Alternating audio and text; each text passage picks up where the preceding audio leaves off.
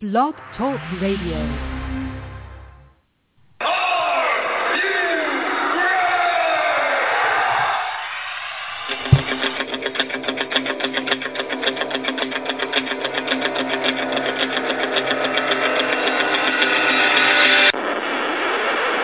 It's time for the Get Ready Show!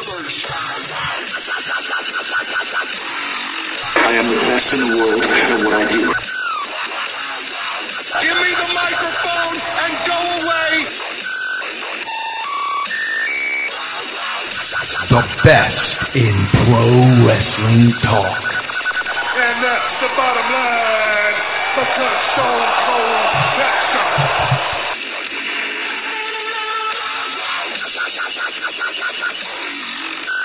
This right here is the future of wrestling.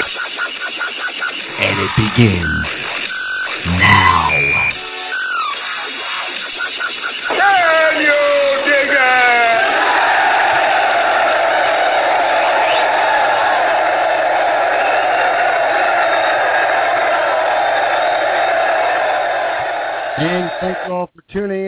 Monday evening, the Ken Reedy Show, the best in pro wrestling talk. A little different right now because this is a historic night in professional wrestling, and we're going to kick it off with a bang right away. We got legendary wrestling journalist Bill Apter is on the line with us. Dave is also on the line. We got Bill for a couple of minutes. Bill, how you doing this evening? I'm good, good, good. And, again, this is a historic uh, day. This takes us back to 30 years ago of the uh, just about for the start of uh, how wrestling changed back then with uh, the advent of WrestleMania. And here I am sitting at my computer watching me on WrestleMania Rewind talking about the uh, uh, the beginnings of WrestleMania. Uh, I'm actually on three of the uh, the network shows, uh, WrestleMania Rewind, Countdown, and the Monday Night War. And wow, this is great. I wish, I mean, if I didn't have to earn a living, I would be in front of my computer or my TV with my Roku 24/7 right now. This is amazing. So, so I know there was there were some technical issues, I guess, early on, but you're on now. There were. I, I, I actually was not able to get on the network until 20 minutes ago. But now that you're on, you love it. Everything a wrestling fan could want. Oh, and more. I mean, uh, it's, it's tremendous. It's absolutely tremendous. Now you you said so. You're on actually three shows that are on the network, and you're just tuning in. Correct. We're talking to Bill Apter from uh, OneWrestling.com and actually a WWE.com contributor. Uh, you're on three shows on the network at this time. Yes, that's correct. That's correct, and it's a it's a thrill to uh, to be involved with this. one. The the first time they called me was two years ago. Um, to uh, be honest, and that's when they started uh, the preparing some of these shows. So, uh, and then I was back about six months ago, and between the two shows, I lost about 28 pounds. So I'll look different from year to year on the network, but that's cool.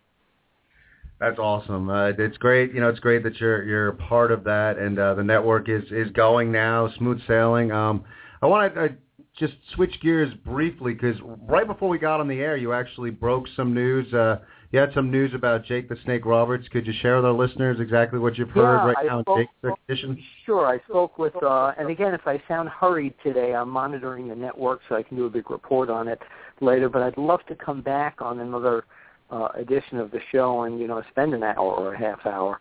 Uh, it's just so much going on today. I uh, spoke with Jake earlier today. I wasn't in a place where I could record him, so I called him back. He was at the gym, and his attorney, spokesman uh, Kyle McGee, spoke to me and said the surgery is tomorrow. He does have a lump on his leg, and it's it's definitely cancerous, but they don't know you know anything more until they take it out and uh, uh, see if it has spread or whatever. So uh, if you people would kindly go to uh, onewrestlingvideo.com. That's the number one, not the word. one wrestling video dot com, and uh, go to my video and leave some uh, cheer cheer me up words for Jake. He'll be uh, monitoring the uh, comments from you all. Very cool. Yeah, we all definitely wish uh, Jake the Snake all the best. I know, and we definitely want to get you back on to spend uh, some more time. I know it's a bit hasty. I mean, it's it's amazing what a historic night uh, in pro wrestling. As I said, you've and Hulk Hogan returning. Hulk Hogan exactly. returning on it get any Raw bigger? Tonight. No, so I'm going to run on you people because I'm trying to get my reports done. But I wanted to touch base and say how much you know I love the show, and uh, to please beg you to have me back. I, I will be begging. Okay. No, I'm begging you to have me back. Okay, well, I'll definitely. You know, can I ask you? Can I just sneak in one question and real quick Sure. before we let you go? We we we did a survey on on our Facebook page, and we asked if you were going to do the wrestling Mount Rushmore and just put four heads of, of the history of pro wrestling. What would the four guys be on Mount Rushmore? In in your opinion, what are the four faces that would need to be on the I'm the just going to do it off the top of my head. Buddy Rogers, Bruno Sammartino, um, Hogan's got to be on there, and The Rock's got to be on there. Wow, very good. Thank you. I it's only, appreciate It's it. only four. Well, wait, that would be the front side. The back side of it for people to view on the other side of it would be um, Harley Race, Jack Brisco, Dory Funk Jr., and uh, Ric Flair. Interesting. So I, I kind of like that idea of having a, a Mount Rushmore where you have both sides kind of carved with uh, faces. Yeah, Uh, yeah. So in case you're standing on the other side, Excellent. Bill, again, thank you so much for giving us some time. We'll, we'll get you on again where you can spend a little bit more time. But again, we can enjoy say coverage. En- enjoy Monday Night Raw, a historic night, and thank you. well, we can actually say tonight there's wrestling on fire. Exactly. All right. Thank you, everybody. Thank you so much. Take care, Bye Bill. bye. And, and as you can hear, you know, it's it's it's a interesting night tonight. Everyone, wrestling fans, wrestling journalists, media types alike, they are all like just uh, scurrying around, and it's it's just a historic evening. Um, you've tuned into the Ken Reedy Show. It's kind of an odd beginning for us, the best in pro wrestling talk. Bill was only able to spend a couple minutes with us, so wanted to get him on right away. Uh, go over to our Facebook page, facebook.com slash The Ken Reedy Show. Uh, check us out on Twitter, at The Ken Reedy Show, and as always, The Ken Reedy Show. Uh, dot com. A little bit rushed. We got to get him on. But Bill Apter definitely breaking some news uh, with Jake the Snake Roberts, giving us our Mount Rushmore, and breaking some news. He's actually uh, on the network, so we're going to have to get him on and, and have him dissect further what he'll be doing on the network. Dave, you there? It, it was kind of a, a Yes, I am here. I am. I am pumped. I'm ready. It's a big night, and uh, it was, you know, I wish we had Bill on for a little longer because I had a few questions for myself. But uh, needless to say, we just spoke with Wrestling History that is currently on the WWE Network right now. So, uh, you know, I mean, it's pretty pretty cool. Another uh, wrestling bucket list uh, I can uh, check off. And we're gonna we're gonna get to it a little later on. You know, we're gonna there's so many things we have to talk about tonight, and you know we're gonna talk about the network, what the network, uh, you know, we're looking at as far as programming on the network, and uh, you know we're gonna discuss you know the Mount Rushmore conversation. Definitely, uh, you know, gain some steam over there on our Facebook page. If if you want to put your Mount Rushmore, by all means, go to facebook.com/slash the Ken Reedy Show.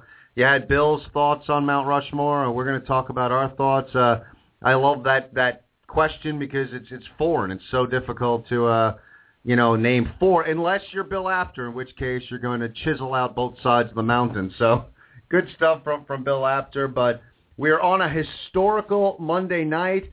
This would be historical if it was just the network. It would be historical if it was just the return of the Undertaker. But oh my God, you throw Hulk Hogan into the mix as well. Smack dab in the middle of WrestleMania season coming off of an Elimination Chamber pay-per-view last night. This right now, these these past two days, is just I don't know if I could think of a, a concentrated two-day period where it's it, is could it be any better to be a, a wrestling fan right now, Dave? Yeah, I mean, with with, with last night's Elimination Chamber pay per view, heading into the you know the biggest, most important time of the year, WrestleMania season, and uh, the the launch of the network. You know, like like Bill said, you know, history is is being made. Wrestling is literally on fire right now. At least WWE is with with with this network. And I and I said it, you know, uh, on last week's show, and I'll say it again that we're in the midst of a of a boom period, especially with this network launching. I mean, WWE, Vince McMahon, in general, you know, took the um, the wrestling world and they changed it um, in the 80s with the launch of cable television, and they're gonna. I think they're gonna do it again with this network, and uh, we're we're in for some big things coming. Yeah, so let's let's try and break it. Let's let's try and collect ourselves a little bit here and and break it down and and you know make make some sense out of what's going on. Now, like we had a pay per view last night. Obviously, you know it's the last pay per view before WrestleMania, so we are we are definitively in WrestleMania mode at this point. So again, this is a great time of year to be a wrestling fan, and then you add all this other stuff going on. Uh, it's a great time. But let's let's let's back it up a little bit. Let's try to rein in our excitement because you know with everything going on, uh, Dave and I are really in full on Hogan markout mode. So it's been kind of difficult for us to, to kind of collect ourselves and, and, and be professional and not just mark out and just do the whole show in a Hulk Hogan voice. Um, but let's break it down a little bit. Go back to last night. Um, you know, I thought I, I thought it was a good pay per view. I, I wouldn't say that it, it blew me away, but I thought most of the matches were solid. I don't think you really got a you know we always say here a, a clunker. I don't think there was a terrible match. Um, in the show. A lot of, you know, what we thought would happen happened. Uh, we did predict last night that we thought the Shield and the Wyatts were going to steal the show, and uh, I think they did. Um, you know, the youth movement's in full effect in the WWE. A lot of uh, bright stars on the horizon. Um, but I, Dave, I thought it was a good pay-per-view. It was entertaining. Yeah, I liked the pay-per-view. I really did.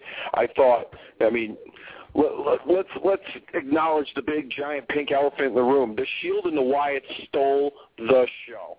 They stole it for me. That, that was one of the best tag team matches I have ever seen between six guys who are all going to be the future of the business. And last night was living proof. Seth Rollins for me was the breakout for for that for the Shield, as far as I'm concerned. He really showed to me and made me a believer that he's not going to be left out in the cold when the Shield eventually breaks up. All three of those guys are going to be stars. They're all going to be stars on a big level in the main event scene in WWE.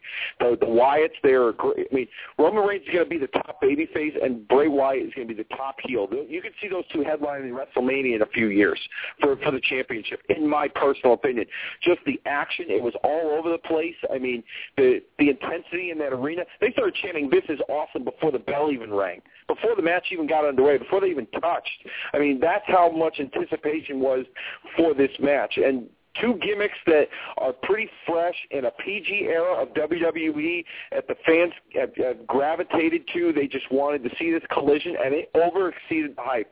It, to me, they, they should do a rematch either you know at WrestleMania or maybe even you know the following pay per view after that. Um, maybe they let it simmer, let it brew for a little bit, and then they go back to it. I don't know, but it was just magic in my opinion. It was an awesome match. The other matches, the Big E Swagger match, I enjoyed it. I thought it was a very athletic, fun match. The Chamber match was good, and it did things that we talked about. Cesaro made the most of that Chamber. Christian had a great performance. Sheamus, each guy had a great performance in that Chamber. I was not mad about the finish.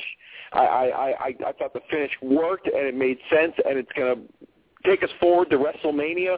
Overall, it was one of the better elimination chambers I've seen, better than last year's chamber match in my opinion. And uh, you know, the, the other matches on the card, I could have cared less for the Divas match. It didn't, it wasn't advertised, so didn't really have any emotional investment. The tag match could have gone a little longer, the tag team title match, but it was solid. Um, what else was on there? The pre-show match was the pre-show match. It is what it is. Solid match. Um, Batista Del Rio, what we expected. We didn't expect Del Rio to get so much offense in, but he did. Overall, I thought it was a good pay-per-view, and it got us in a clear direction heading into WrestleMania.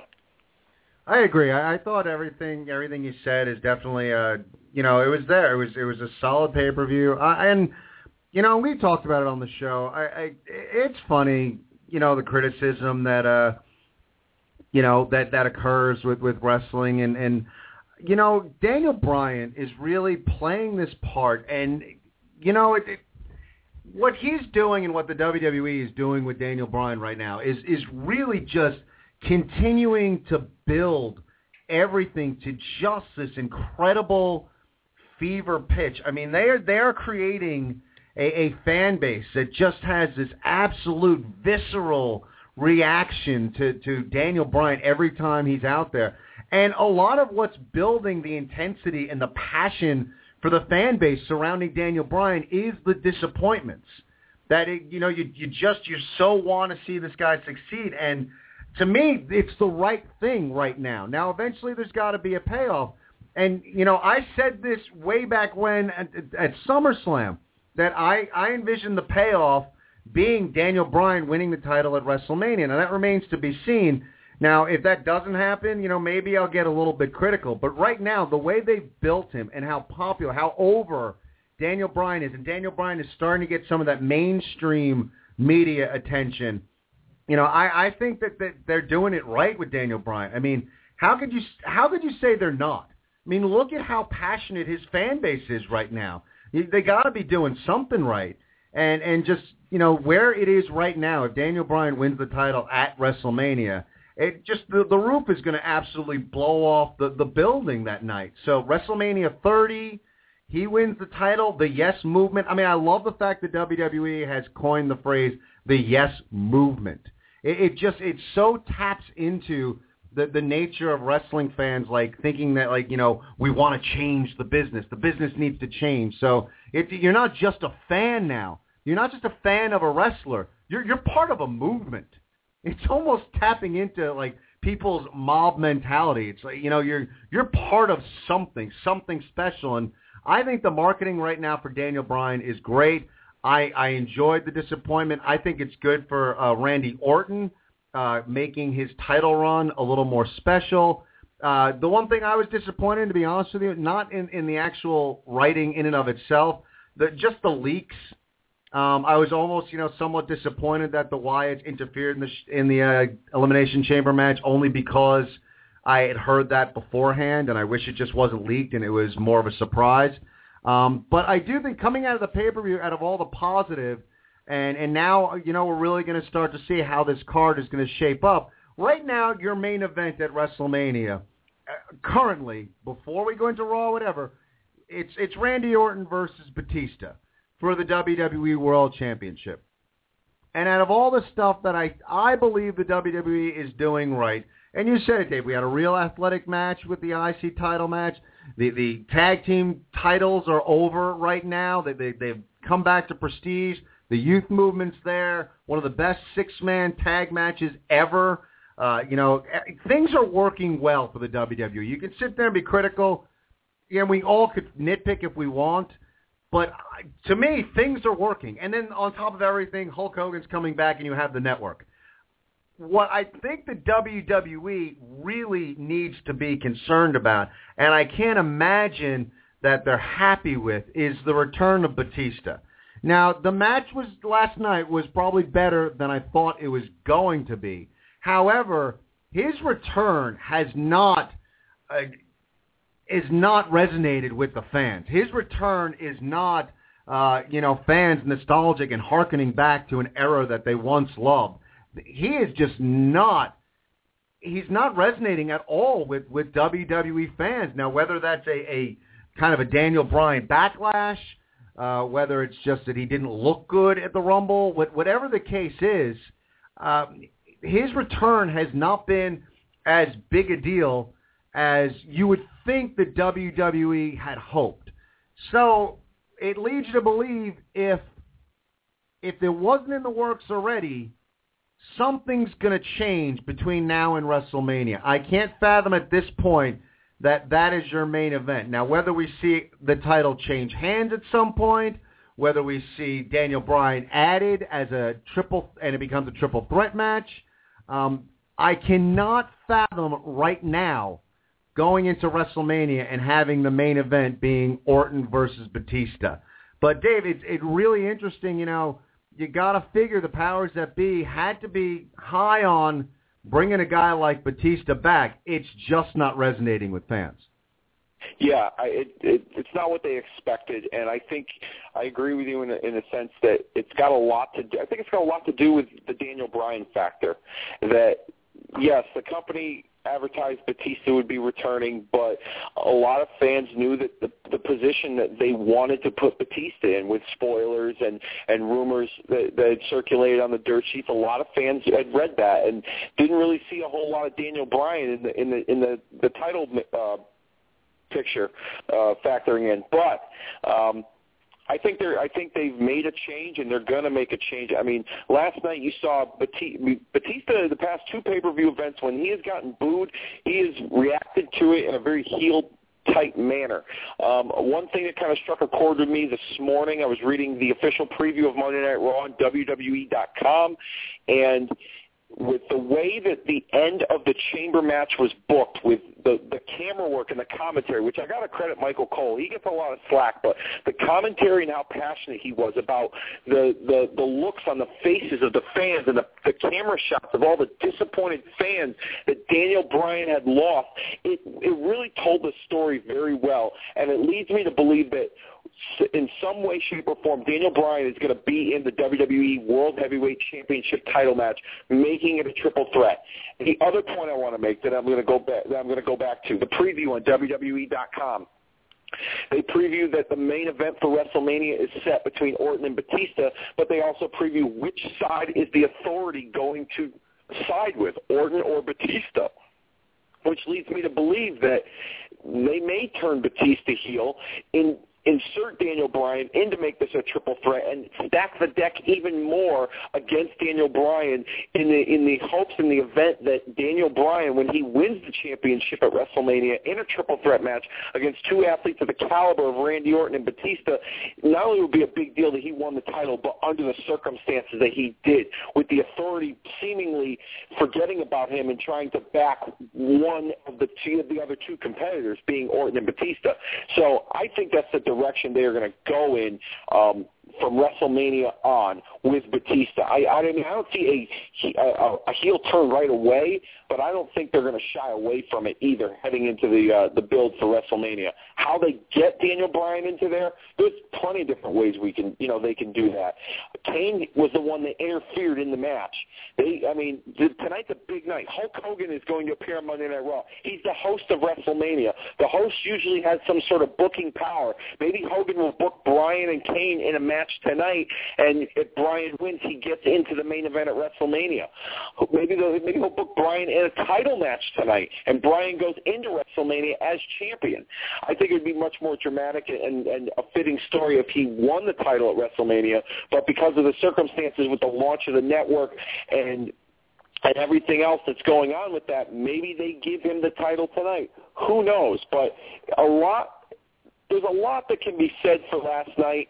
I enjoyed the, the, the, the booking of the chamber, the match itself, like I said to you, and just the end, the storytelling with the, the camera shots and the commentary really put a picture in my mind that Daniel Bryan's going to be a part of that championship picture at WrestleMania. Yeah, I mean, you know, it could be something very simple. I mean, you really could, you could. I mean, I, I first of all, I, I agree. I mean, they got to do something with Batista, and and he's just not.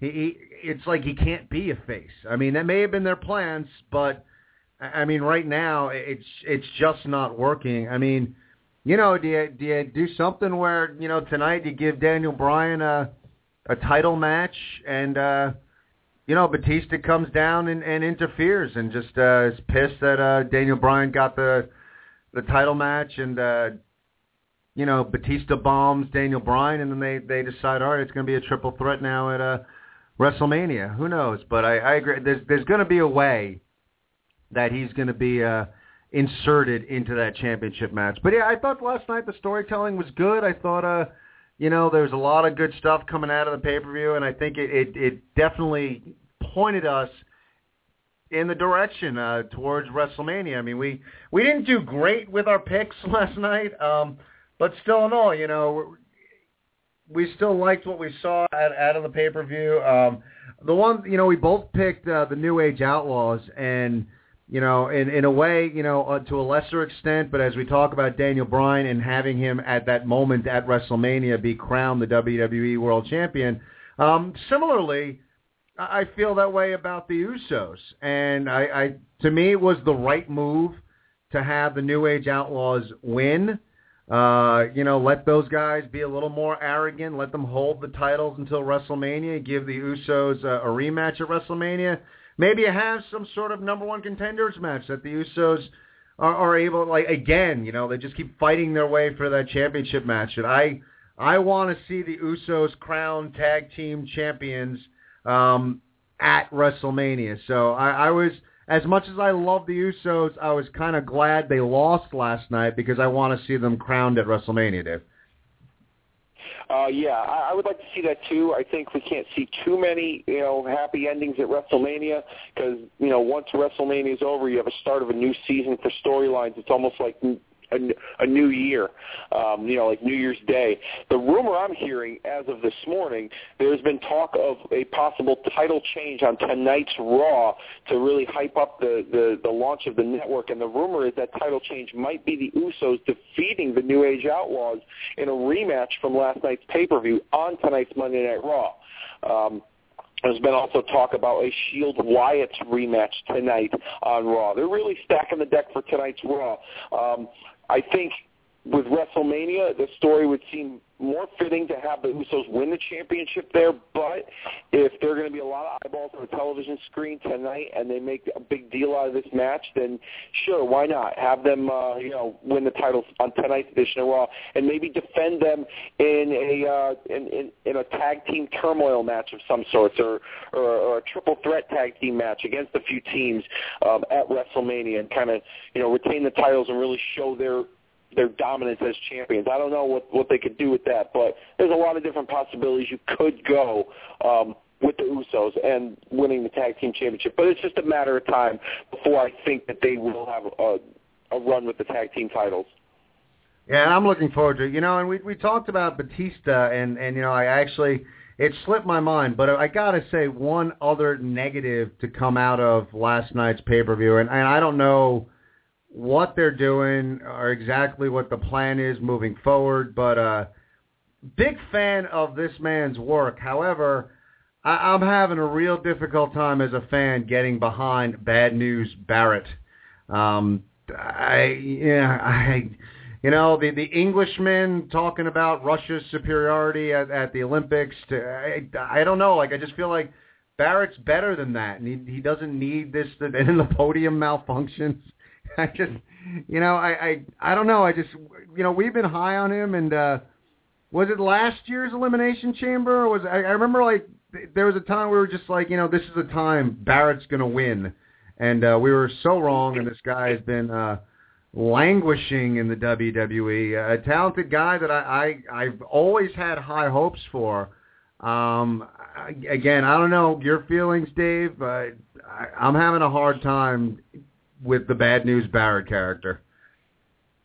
Well, I thought at first that you know, well, first of all, you mentioned it was it was the Money in the Bank pay per view last year where you That's and I both right. picked him the, the the World Heavyweight Championship contract Money in the Bank ladder match, and that was the one that Sandow and Damien Sandow ended up Yes. winning, and Wade Barrett was not even close. But anyhow, last night. um no, he wasn't. He was nowhere near. Fandango had a better. The, the, Santino's Cobra had a better shot of winning that ladder match, and he wasn't even in the match. Anyhow, um, the the Bad News Barrett segments last night. I understood the first one. Okay, they you know just showing some heat. Um, and then I thought maybe, well, is he going to do something with Hogan because he he, he uh, mentioned Hogan in one of his promos, but then it just kept going and going. Some of them were kind of funny, the the, the but the other ones just didn't really make sense. Like I was kind of hoping that like somebody was going to come out and like knock him off the podium or something, and then maybe it will lead to finally him getting in the ring and wrestling and starting an angle and starting a storyline with somebody. But it didn't happen. Maybe it'll happen tonight. I don't know. But I've I'm not. I'm still not sold on the whole character, the Bad News Barrett character. I mean, I, I'm just not sold on it right now. The the, the podium and the the the only thing I like is when he delivers the tagline that I'm afraid I've got some bad news because he's got an English accent. I think he sounds kind of cool when he says it. Other than that, I really am not a fan of the character whatsoever. I liked it. I, I thought it would have been much better if he had that like underground bare knuckle fighter gimmick that he that they kind of brought him back with a, a couple of years ago with those vignettes in like the the fighting in the warehouse. I thought that was cool. That fit him perfectly, but they never really you know uh, pulled the trigger on that one, and they just kind of let him flounder. He's been floundering ever since the Nexus broke up. Ever since he he was gone from the Nexus. I just hope that there's something that he can latch on to soon and that could resonate with the fans because this Bad News Bear character is I'm losing faith in him. And I could have seen him as WWE champion about four years ago when he was the leader of the Nexus. So that that goes to show how far he has fallen. Uh, agreed. And you know and I was I was hoping like you said you know you you just kind of he does this bad news thing and you're kind of hoping there's a point to it and then there's not. And I totally agree. I was hoping last night if he was like you know, it bad bad news for uh, Big E, and, and maybe he, he he rip on Big E and Big E, and that leads to like a, a you know a program with Big E, and he goes for the IC title.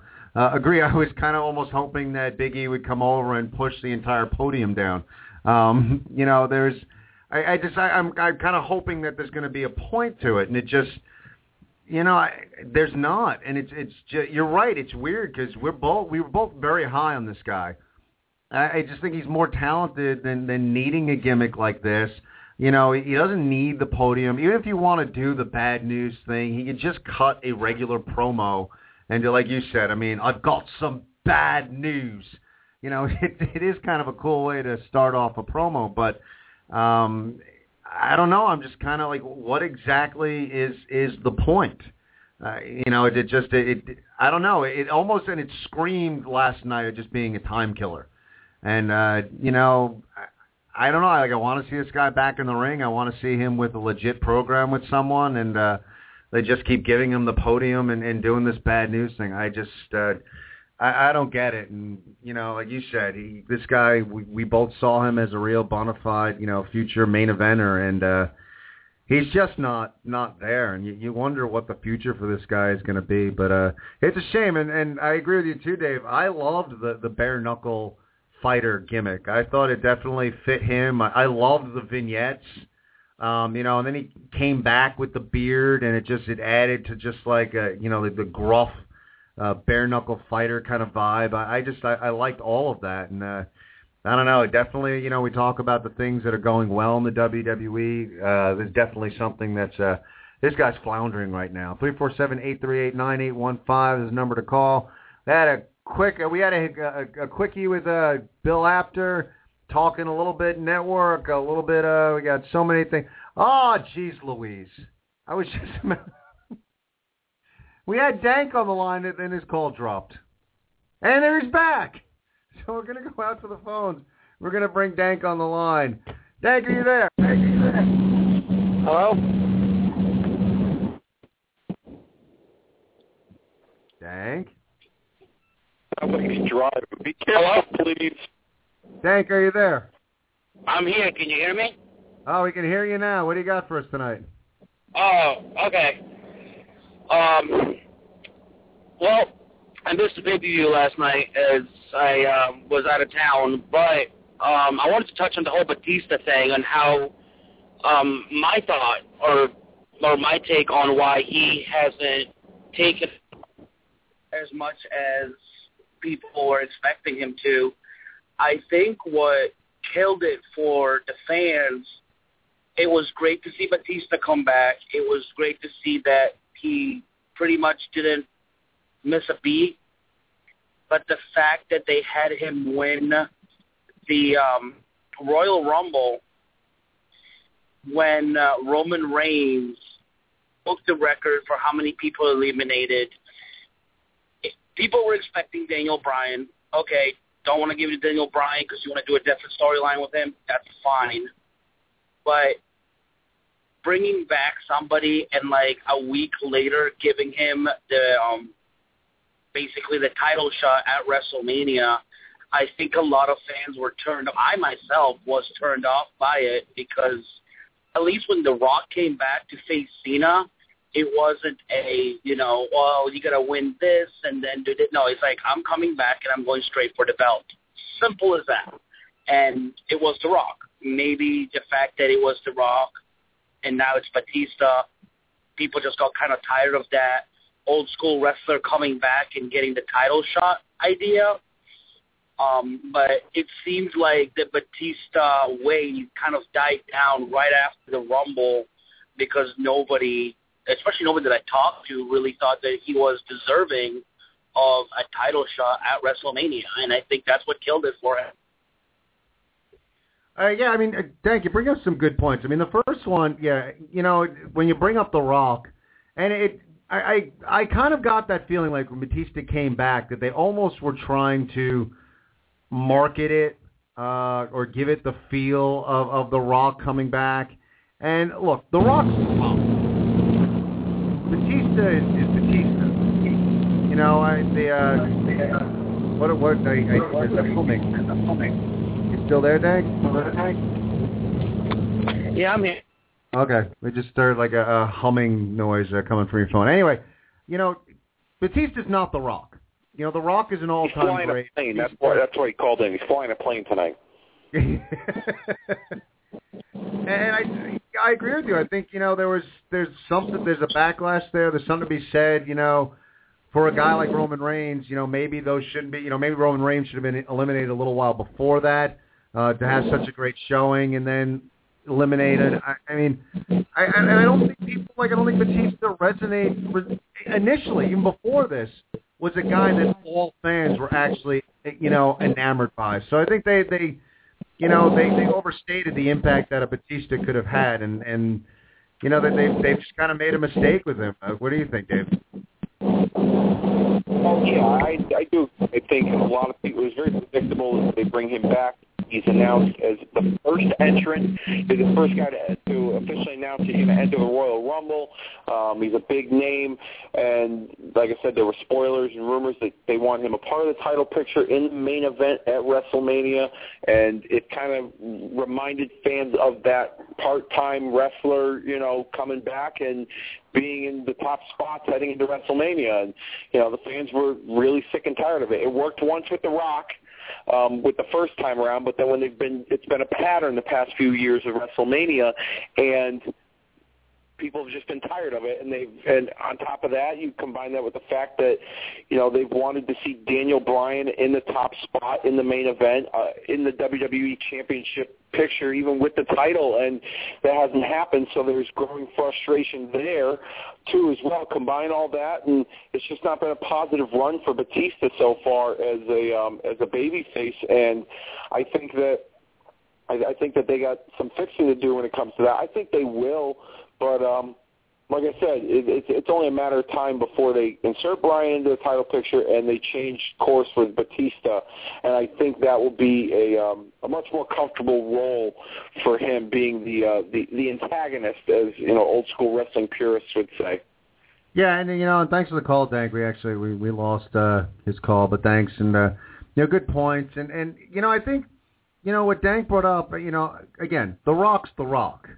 And it, there's a big difference there between The Rock and Batista. As far as I'm concerned, there's a huge gap as far as uh, you know level of greatness uh, as far as the, the the business and the industry.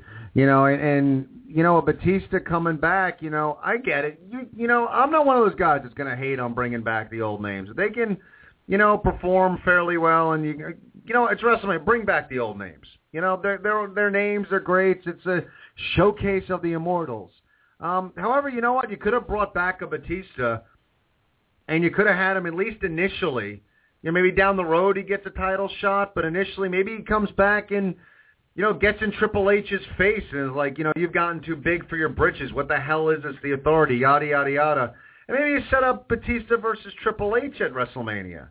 That's fine. You know, you don't give him that title shot. You don't you know, basically you're you're you're here for a cup of coffee and already you're going you're winning the Rumble and going to main event WrestleMania.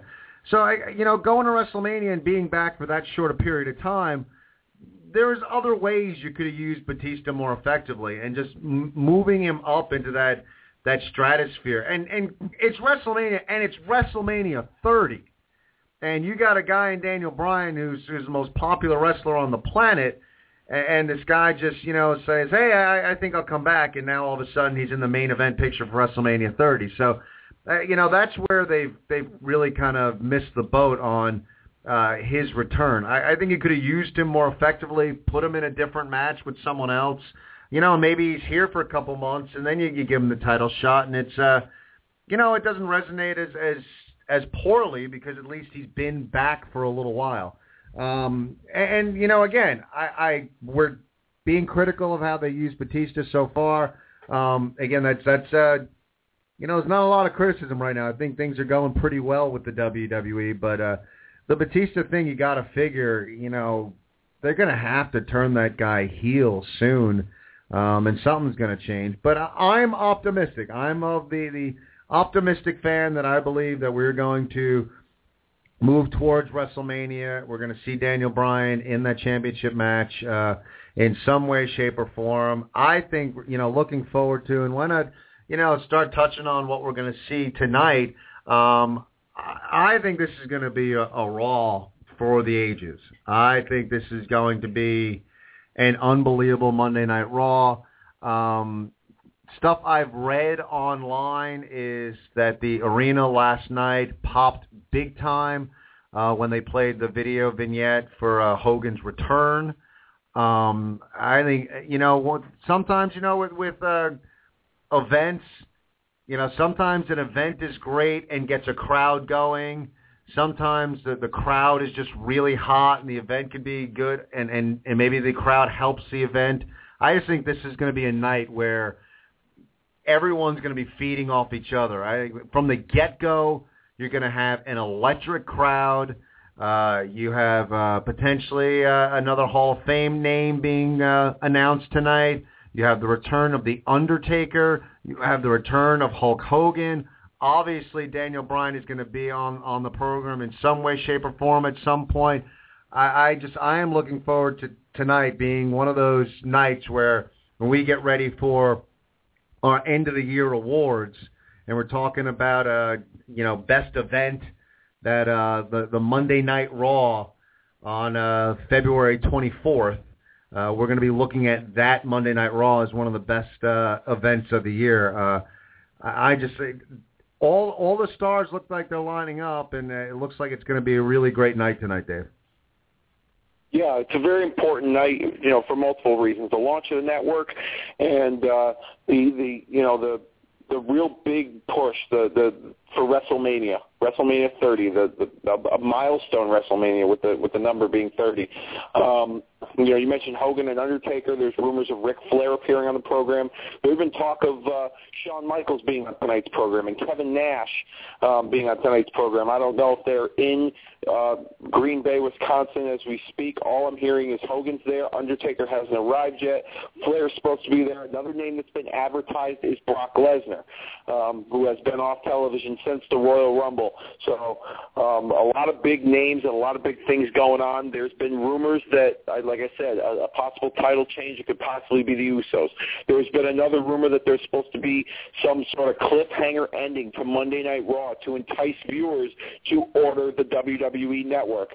So there's a lot of big things that are in the that are in the plans to take place and with all the content on the network and let me just you know kind of give you a historical um, uh, side to this. We could see some uh, some surprises too that have been kept, you know, under wraps from the dirt sheets and from the, the the wrestling media that could be making an appearance tonight. Some old names from, you know, the original ECW or the WCW because you can watch every ECW and WCW and WWE pay-per-view in the library um, for uh, you know the, the the WWE network on top of all the other content that could take place. We might see some some actual previews of tonight's uh, on tonight's Raw of some of the WWE network shows. Maybe we'll see some of the legends from the Legends House appear on tonight's Raw. So there's a lot of big things that are taking place, and I think with with the launch of the network being such a monumental occasion for not only WWE but for wrestling itself, and with the WrestleMania push, I think we're going to see some big surprises surprises and some big things where you can go back and like you said, an event of the year, or you know, like we do on our award show. We might even see like maybe a match of the year. Maybe we'll see Daniel Bryan and Randy Orton have a WWE Championship match tonight, and that's a part of that cliffhanger ending heading into the network. Um, who knows? I mean, but we'll go back and we'll remember February 24th, 2014 on Monday Night Raw as being a big deal with some big things taking place that have that have uh, you know not changed the landscape of wrestling, but have certainly uh, uh, getting people noticed. Yeah, I mean, you know, there's so many things that could come out of uh, tonight's show, and I, you know, honestly, like, like I said earlier, you know, I, I the leaks kind of bug me. Uh, you know, I, I like being surprised, so I'm really hoping that coming into tonight, uh, we get a lot of surprises. I'm, I'm really hoping that, uh, you know, tonight there's guys that show up that we had no idea it's going to show up. Uh, I'm just really looking forward to it, and and like I said, the uh, just just Hogan. just, I know, I know, I get it. We try to be so objective, and I'm I'm sitting here in my Hulk Hogan T-shirt, looking at my Hulk Hogan bandana and my autographed Hulk Hogan picture and my little Hulk Hogan figurine that all adorn the Ken Reedy Show studios.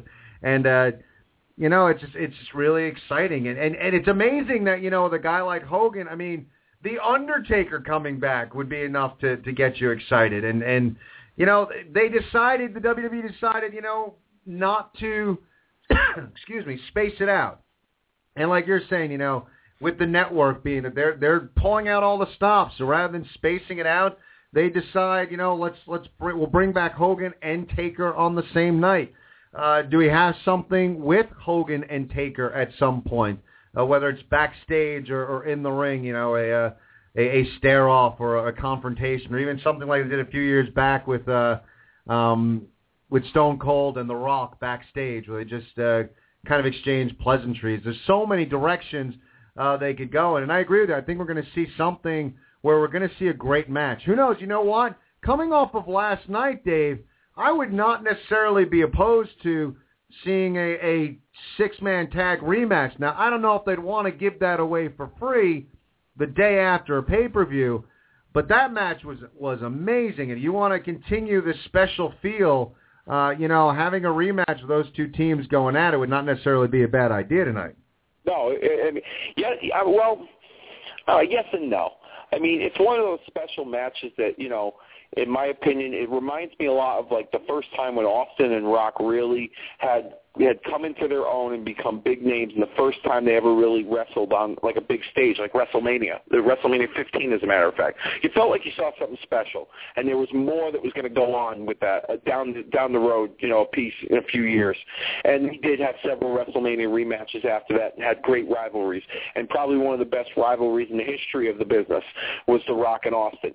I think you kind of see that with the Shield and the Wyatts. Not on the level of like it's going to be one of the greatest of all time, but you felt like you saw something special with these six guys in that match because you're you're, you're staring at the future. Those six guys right there, and you can go back a couple years later, and you could say, I saw Bray Wyatt and the Shield, def- or Bray Wyatt and a Wyatt family defeat the Shield, and you know we saw Roman Reigns become a big deal.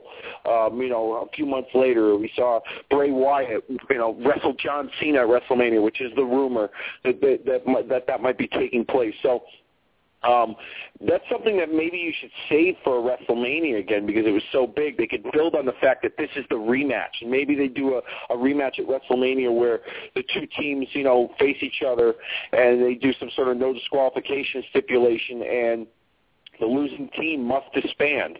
So you you will have a definitive winner. Like either the Shield will be intact or the Wyatts will be intact. That would be something that could really get people into um, that match at WrestleMania even more. So I would like that. I would like to see that idea. But if they put it on TV tonight, after how awesome it was last night, if it over, let's let's put it this way, it over exceeded the expectations, in my opinion the hype, all the all the months that people wanted to see the Shield and the Wyatts go at it. The match they had last night overexceeded the expectations. I have a hard time believing that a second match would do that, especially on free TV with the constraints of commercial breaks and things of that nature. If you did it on a pay per view, it would be it would be much better. But I'm not going to complain if they put it on TV tonight. I, I just hope that it's as good um, than the original. Agreed. So you know, I mean, and there's so many ways they could go with this. I mean, you could have a singles competition, maybe. Uh, you know, you could have uh, three different matches and have uh, you know a single competition between each. Uh, there's so many directions you can go in. Uh, I, I just think we're we're in store for something very special uh, tonight on Monday Night Raw. So many things swirling about tonight. The network, Elimination Chamber last night, Raw tonight, returns. What do you think of Batista? Three four seven eight three eight. 9815 is the number to call. And we actually have uh, Michelle is on the line. She's got some stuff she wants to say. We're going to put her on right now. Hello, Michelle. What do you got for us? Hey, Dave. Hey, Ken. How's it going? All right. Um, I'm calling. Actually, I, I when Dan called, I just had to call in because um, I mean I was on the line, but I share his opinion about Batista, but also to piggyback on that, I have what I like to call the uh, the millennial fans, and it doesn't matter what age you are. You could, you know, be technically in the millennials or older, but I feel like there's this new breed of fan, um, and like like Dave mentioned, you know, last night with the dejected looks on their faces because they didn't get what they wanted, as Triple H pointed out a few weeks ago, and as we've seen that crazy guy on YouTube throwing his temper tantrums. Um, it seems like, and if you can hear, there's a train passing, of course. Um, uh, it seems like if they don't get what they want, and it usually revolves around CM Punk, Daniel Bryan, the Wyatts, or the Shield. Like if they're not dominating, they they just you know all hell breaks loose for them. And I feel like they blame Batista for CM Punk leaving. You know they that he took his spot, and and basically any time that you know Cena wins, they cry. Anytime Sheamus now wins, they cry. So what what's your thought on what I now call the millennial fans? I, I like the term actually. we start referring to them uh, as the millennial fans. I, I think it's a good point. You know, we didn't talk about that with with Batista, but whether it's consciously or subconsciously, I I do. You know, because you heard the the uh, complaining supposedly and the pissing and moaning of, of CM Punk and how uh, you know bringing back uh, a Batista uh, to main event uh, was not sitting well with him. You're right. I mean, with a lot of fans, you know, maybe a, a big part of the booing uh, is because they blame him to a certain extent for CM Punk leaving. But I agree with you. I, you know, a lot of fans now it seems it, it's just they're unhappy if they don't get their way. It, it's it's a, I don't know, kind of childlike and immature, but it's uh, you know, and you and it centers around a few select individuals, and God forbid anyone outside of that inner circle of performers wins a match. Uh, then they're going to throw a, a, a bit of a temper tantrum. But I, I like the term millennials what are your thoughts, Dave, on uh, Batista perhaps uh, uh, uh, at least a section of the fan base blaming him for a Punk's departure? Um, I think it's inaccurate. I mean, nobody knows the story. Nobody knows the whole story. The only person that's got that answer is CM Punk. Um, I mean, people will say, "Well, the timing is is uh, is impeccable because Batista just showed up at the Royal Rumble. Punk left after the Royal Rumble. Um, so we we don't know that for sure. I think that's just wrestling fans being wrestling fans and and complaining for the sake of complaining. I uh, I I do like your point that you made, Michelle, about you know certain guys that that the people will will crap all over. Like you said, if it's not Punk or Bryan or the Shield or the Wyatt, then it then you know all hell breaks loose. And I've noticed it. It's it's this isn't something that's new, at least in my opinion, but I've noticed it in years past, especially in the WWE. Vince McMahon has a track record for taking his own creations and really pushing them and really making, you know, a, a brand name out of those creations. Hulk Hogan being one of them, for instance. And other guys that have been popular elsewhere. For instance, names like Ric Flair. And we can, you know, even go as far as to say Daniel Bryan and CM Punk. Guys that have been over elsewhere – that WWE did not create, WWE doesn't put enough emphasis on, and that's where the backlash comes from the audience. Now, the Shield and the Wyatts are WWE creations. This is the first time that they've been out of the chute, and they've gained some popularity and some notoriety amongst the audience. I believe it's only a matter of time, and I hate to say this, but when Roman Reigns eventually becomes the man, initially the people will love him, but they will find a way to turn on him and and He'll, he'll be the new John Cena. Sheamus was put in that role. Randy Orton was put in that role. Um, you know, now Batista. I think Roman Reigns eventually will get there, and it won't be anything his fault. It will just be the people they'll want to see him get to the top, and then when he's there, they'll want to bring him down again. Because that's what wrestling, that's what a lot of wrestling fans do. The real hardcore, you know, uh, wrestling purists that they think that they are like to do that. So um, I like your point there, Michelle, that you made about the um, the, the millennial fans, but I think it's something that's been that way for quite a while. It's just more relevant these days. I say within the past, you know, 15 years because the internet's been on. There's more, and social media is a big thing, and there's more ways to get information nowadays. Right, like yeah, I guess years past, you didn't, you maybe didn't know everybody's personal conversations about it, but now it's all out there, and we can read it and see all the complaining more so than we used to.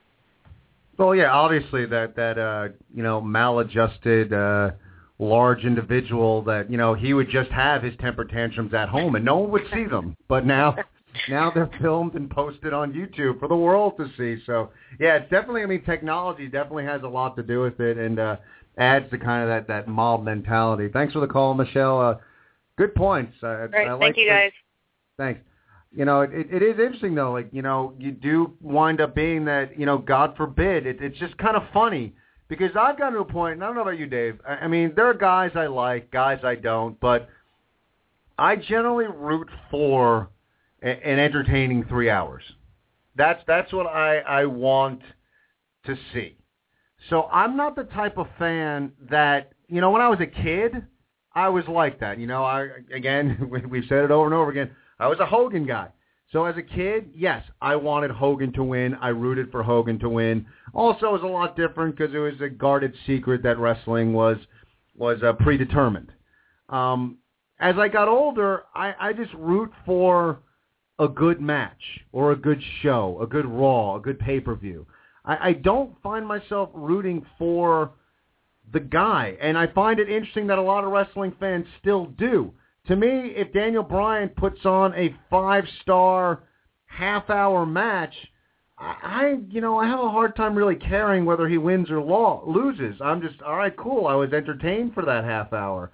Um, you know, a lot of wrestling fans are, are are very different when when it comes to that, and they just they really need to see their guys win. Yeah, I mean, I, I there's certain guys that I like to see win. Um, but it's I'm looking more forward to a, a, a good match that complements the storyline or vice versa. And uh, you know, I I do have certain favorites that I like. I'm a huge Roman Reigns fan. I like Dolph Ziggler. I like I love watching Daniel Bryan.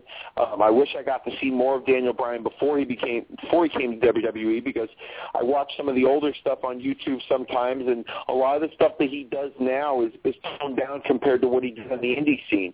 And if if you know the mainstream WWE audience um, goes back to look at some of the older Daniel Bryan footage from Ring of Honor and the Indies, they would be if you think they're blown away now, they'd be they'd be going crazy at what they see with his in-ring work.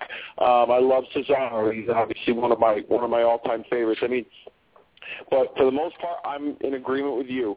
I like the the to just see an entertaining show and good matches and stuff that just makes sense and there's consistency around it.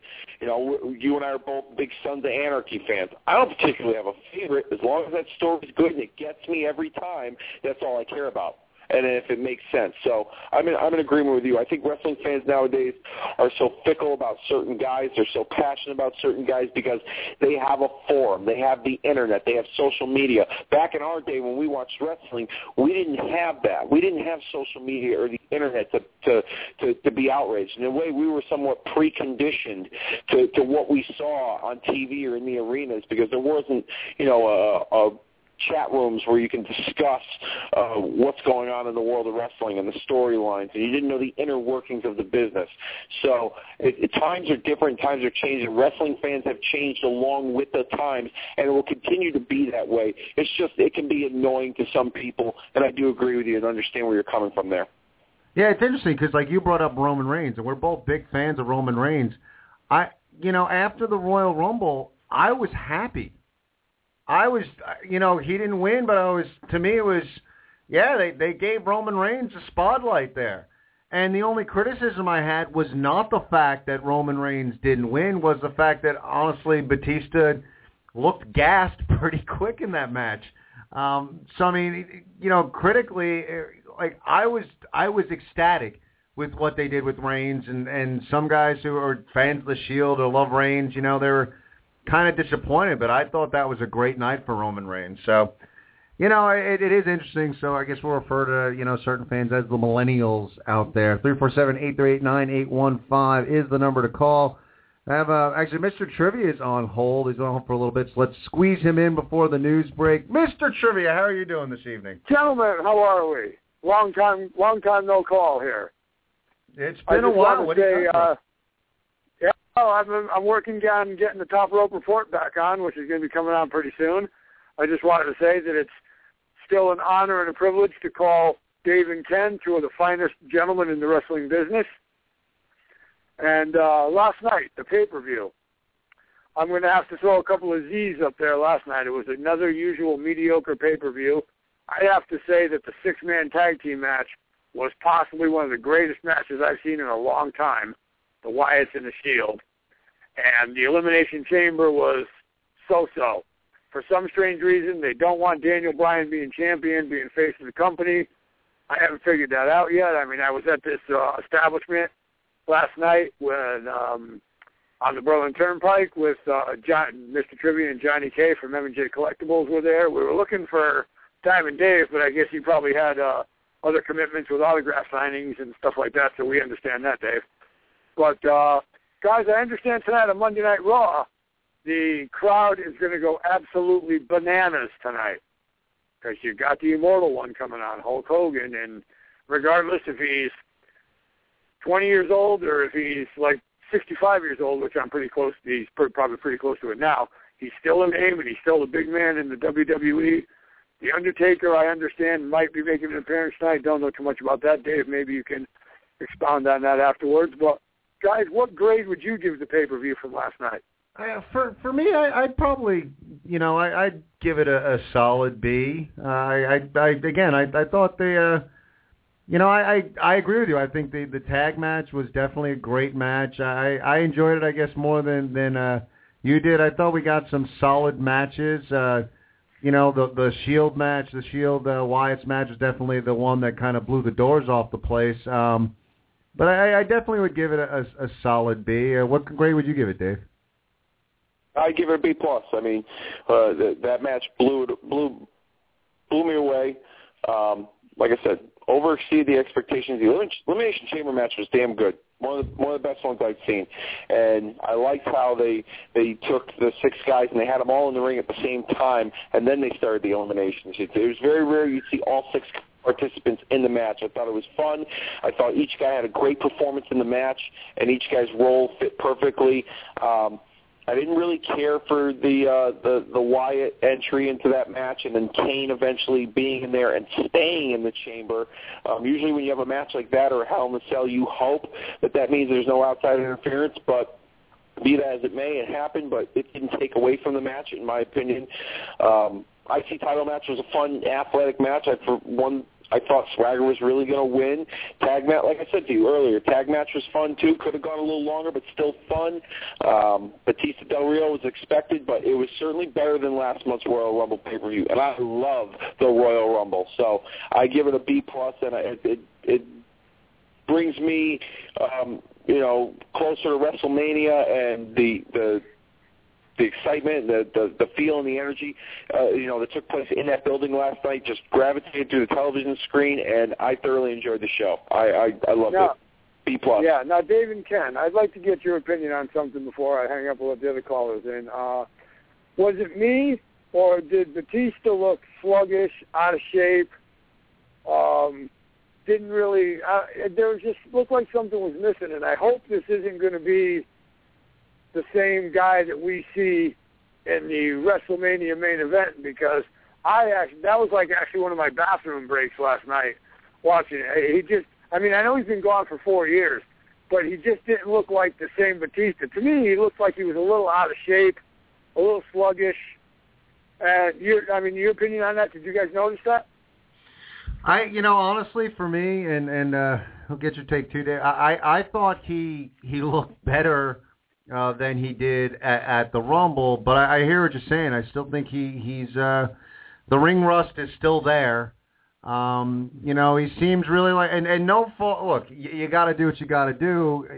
As as an outside observer, um, he looks like a guy that you know he's in Hollywood.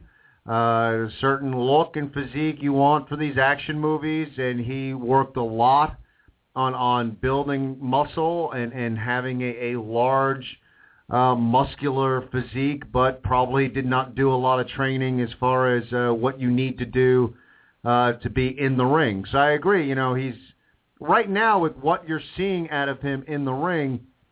He's not like take take the Batista name away from it and just what you're seeing. That's not a guy that you look at and say, yes, that's a, a WrestleMania main event guy. He, I agree. He, as much as I think he looked better uh, than he did at the Rumble, I, I agree. He's still kind of uh, he, he doesn't have the the, the snap or, or the the uh, pep or, or the intensity maybe uh, that he had uh, uh, before he left. Uh, your thoughts, Dave? Well, the the Royal Rumble match that he was in, you know, he had a late entry into the match. Yes, he did look very sluggish. It was expected. That kind of match, there's multiple guys in there, so you can kind of cover that up. You know, not not every, not all the fans are going to be glued to Batista. There's rest periods in that match. He was in there for maybe about a solid 10, 15 minutes at that point. So yeah, it was expected for him to look sluggish. Um, he hasn't wrestled since then which I think hasn't helped. Or I think he did. You know, he wrestled once over uh, last weekend in Phoenix um, and Las Vegas. I think he did a house show loop on the West Coast. Uh, but anyhow, um, last night's match, yes, he did look a little sluggish, a little better than the Royal Rumble, but I think the way the match was booked and designed was to cover up the fact that he's still not 100%, you know, ring ready. Um, you notice how he didn't get a whole lot of offense into the match, and Del Rio kind of dominated that match, which actually helped Del Rio's character, in my opinion. It, it gave him a fighting chance because he hasn't really had one in this angle with Batista, and Batista didn't really have a whole lot of offense in the match because Del Rio was, you know, putting the boots to him for most of that contest. So um, I think it was designed that way. He's got six weeks till WrestleMania to, to, to, to get in shape. I think a few matches on the house shows and maybe even uh, you know a couple of matches on TV might help get him in that right in that uh, frame of mind. He's been gone four years. You can't expect the guy to you know jump right out of the chute and be the man. You know he's not Shawn Michaels, but um, you know I think over time he'll be in better ring shape. Yeah, I agree with you there. And guys, uh, one more thing, I think that Roman Reigns is going to be the next breakout star. I see him uh, going high places in the WWE, the WWE, and I wouldn't be surprised if he becomes your next uh, United States champion. Hey guys, pleasure talking to you again, and uh, we'll give you a call again real soon. And have a great night. Thanks a lot, Miss Trivia. Talk to you soon. right. Yeah, I mean we've been we've been on the Roman Reigns bandwagon really since the beginning, and maybe you know as they break up the the Shield uh, and they continue to to build a guy like Roman Reigns, uh, would not shock me if we see Reigns versus Ambrose uh, for the U.S. title. But uh, yeah, I, I you know sky's the limit of what we could see out, of Roman Reigns. Three four seven eight three eight nine eight one five is the number to call. So much going on in the world of professional wrestling. Uh, now we're going to take a quick break because you know what it's time for. It is time for Day 5 50-50 News Report. Thank you very much, Ken. This is the Day 5 News Report, only heard at the top of the hour every Monday night here on The Ken Reedy Show. Our first story this week. Apple TV users in Canada have reported to WrestleNews.com that they have been able to access the WWE Network. The network isn't supposed to be available to customers outside of the United States until late 2014 at the earliest. Users in Australia and the UK have also reported being able to access the network by, use, by using a United States mailing address at sign-up. No word on if WWE or Major League Baseball Digital Media, who WWE is partnering with for this network, are aware of this and the ramifications of this apparent pirating.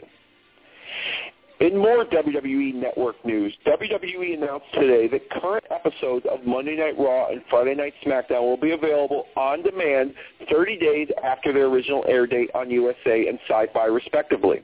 It was also announced that the network plans to launch a live daily studio show this summer. Hashtag we're available. Number three, with the launch of the WWE Network, one of the most enticing features is the library of past pay-per-view events from WWE, WCW, and ECW in their on-demand section. Now, I know I said earlier you can watch every single pay-per-view in their pay-per-view library, but at this time, the following pay-per-view events are not available to watch on the WWE Network, and no reason has been given why. WWE No Holds Barred, the match and the movie from 1989. WWE Insurrection 2000, the WWE Royal Rumble 2011 and 2014 editions, WCW's Great American Bash, WCW Japan Super Shows from 1991, 1992, and 1993, WCW's When Worlds Collide pay-per-view out of Mexico from 1994, the Collision in Korea in 1995, and the WCW Millennium Final pay-per-view from the year 2000, which is a Germany-only pay-per-view. And the last pay-per-view that's not available on the on-demand content of the WWE Network is the original ECW's Massacre on 34th Street. Our fourth story this evening, since we are in a marking out Hulkamania edition of the Ken Reedy Show, with the announcement of Hulk Hogan hosting WrestleMania 30 and his long-awaited return to the WWE on tonight's edition of Monday Night Raw, the WWE announced today that Hulk Hogan will be added to the WrestleMania 30 Access VIP autograph signing on Saturday, April the 5th at 8 a.m. VIP tickets are sold separately from the regular access tickets, and no on-sale date has been announced. And our fifth and final story this evening, back to more WWE Network news. Several edits, or lack thereof, in some particular content on the WWE Network has made news this morning. First off, Chris Benoit's World Heavyweight Championship title victory at WrestleMania 20 indeed appears to be completely unedited from that broadcast. A disclaimer in regards to Benoit is supposed to appear before every showing of a past event that he was on, but several subscribers have reported that not to be the case. And finally, any segment dealing with Owen Hart's death at the WWE Over the Edge pay-per-view from May of 1999 has been removed with a disclaimer before the show. And there you have it, folks. That was a WWE Network-sized edition of the Day 5 News Report, heard every Monday night at the top of the hour. Ken, back to you. Uh, great stuff. I just I'm getting goosebumps here. Just and like I'm looking at the clock and I, it's it's seven twelve. So it's a little over forty five minutes. Soon enough. now I'm just looking at it, I'm just thinking, you know, and, and I'm I'm really like I'm right now I'm hoping that we see Hogan open Raw. That that's what I want to see. I want to turn on Raw. I want to hear like the crowd, just the, the electricity of the crowd. I want the lights to go out. And then I just want to hear, I am a real American. And then I'm just going to, and that, that will be historically the biggest living room pop in history. But I, I'm just, I, I'm just, I'm, on shoes. Why? I'm gonna get emotional. And it's funny because it's psyched as I am for like tonight just to see him back. I, I, I I don't know what it's going to be like at, at being at WrestleMania. I, I it's just and it being WrestleMania 30. I mean, you're right, Dave. We might have to bring tissues with us to to the event once we hear Real American uh, hit when we're in New Orleans. Uh, it might get really emotional for us. And, it, and, if, we are- and if we happen to run out, just run to the bathroom or the concession stand and get napkins or toilet paper. but in a historical night, we're talking Monday Night Raw. We're talking the return of Hulk Hogan, the return of The Undertaker. Who's going into the Hall of Fame tonight? You know, so many things going on. And one of the things we, we talked about, you know, a little while ago on our Facebook page, and go check out facebook.com slash the Ken Reedy Show, because always throwing up, like, interesting things up there. And, and one thing, and we've done this question before, Um, I love this question only because when it comes to, to wrestling or anything, and you say, what is the Mount Rushmore? It's very difficult because it's it's four names. And like I said, Bill Apter kind of took a clever approach, and he's he's getting a, a team of, of the best sculptors in the world, and he's finding a mountain and he's etching out both sides of the mountain. So he kind of cheated a little bit and gave us eight names. But when we talk Mount Rushmore, we talk four names, and that means there's a lot of greats that are going to be left off.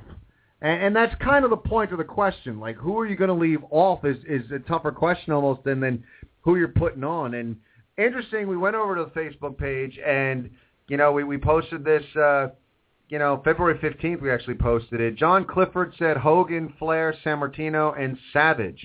Uh, Erica McDaniel, Flair, Sammartino, Savage, and CM Punk.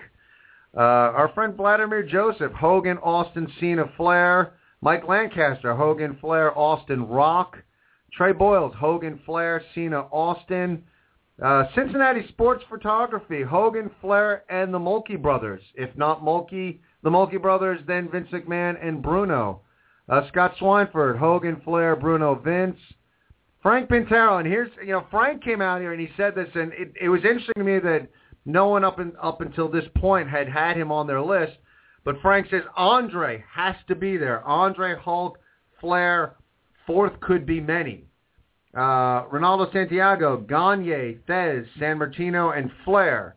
And our friend uh, Mr. Trivia, Hogan, Andre, Flair, and Bruno. But he was going to say Reedy and Rosenbluth. I flattered, but the two of us are a, a long way off from being on the the wrestling uh, uh, Mount Rushmore. But uh, you know, one of the things I found interesting, and again, that's what what makes this question uh, a lot of fun. You know, you, you, you go through everyone's list, and and you, you know you don't have uh, an Undertaker, uh, you don't have a Shawn Michaels, you don't have a Bret Hart. Uh, you know, a lot of greats that that don't make it. Uh, on anyone's list. Uh, interesting that CM Punk actually made someone's uh, uh, Mount Rushmore. So uh, you know, it's really difficult when you start to come up with your Mount Rushmore. You know, for me, it it, be, it becomes Hogan, Flair, and, then after that, it gets really difficult for me to name uh, the the last two as, as far as my four. Uh, your your thoughts, Dave, on on the Mount Rushmore as we heard in your Mount Rushmore? My, well, the thoughts on the Mount Rushmore, it's it's you, like you said. There's two. You could probably take two names on there, and then the rest, it's like it's a, it's a toss up. Um, but how I structured my picks with the Mount Rushmore, I took four guys that were definitively the number one guy of their of their era, of their term, so to speak, and. um and what kind of impact they had on the business. And I also used the criteria of, you know, how well these guys crossed over into the mainstream. If they were, you know, names that people who weren't wrestling fans knew who they were. So um, my my Mount Rushmore consisted of uh, Bruno Sammartino, Nature Boy Ric Flair, Hulk Hogan, and Stone Cold Steve Austin. Four names that you go to uh, somebody who's not a wrestling fan, you could recognize who those guys are. I mean, it's it, that's how I structured it. And you can go back. Bruno dominated the '70s uh, and was one of the he's the longest reigning WWE champion in history. Ric Flair, um, granted he was not a, a dominant figure in the WWE, he made a huge splash down south and worked basically every territory and probably the greatest NWA champion in the history of the wrestling business. Of course, Hulk Hogan took wrestling to the mainstream, and Steve Austin, you know, took wrestling uh, and cranked up the volume a little bit, and he brought it back to the mainstream when it was gone after Hogan left. So some people have said, well, why did you put John Cena on the list? Well, I don't think people I mean, I think John Cena is a popular guy, and he is one of those guys that you know, wrestling non-wrestling fans know who he is from wrestling, but wrestling fans don't like they don't clamor to see him like they would go nuts to buy tickets to see Hogan, or nuts to go buy tickets to see Austin, or go nuts to buy tickets to see Bruno, or go nuts to buy tickets to see somebody beat up Ric Flair, which you're really going to see him to begin with. So that's how I looked at it as far as my Mount Rushmore wrestling went. As far as the back end of that Mount Rushmore, you're gonna have to give me a, another week, and maybe I can uh, elaborate my answers on uh, Bill Apter's addition to the wrestling Mount Rushmore.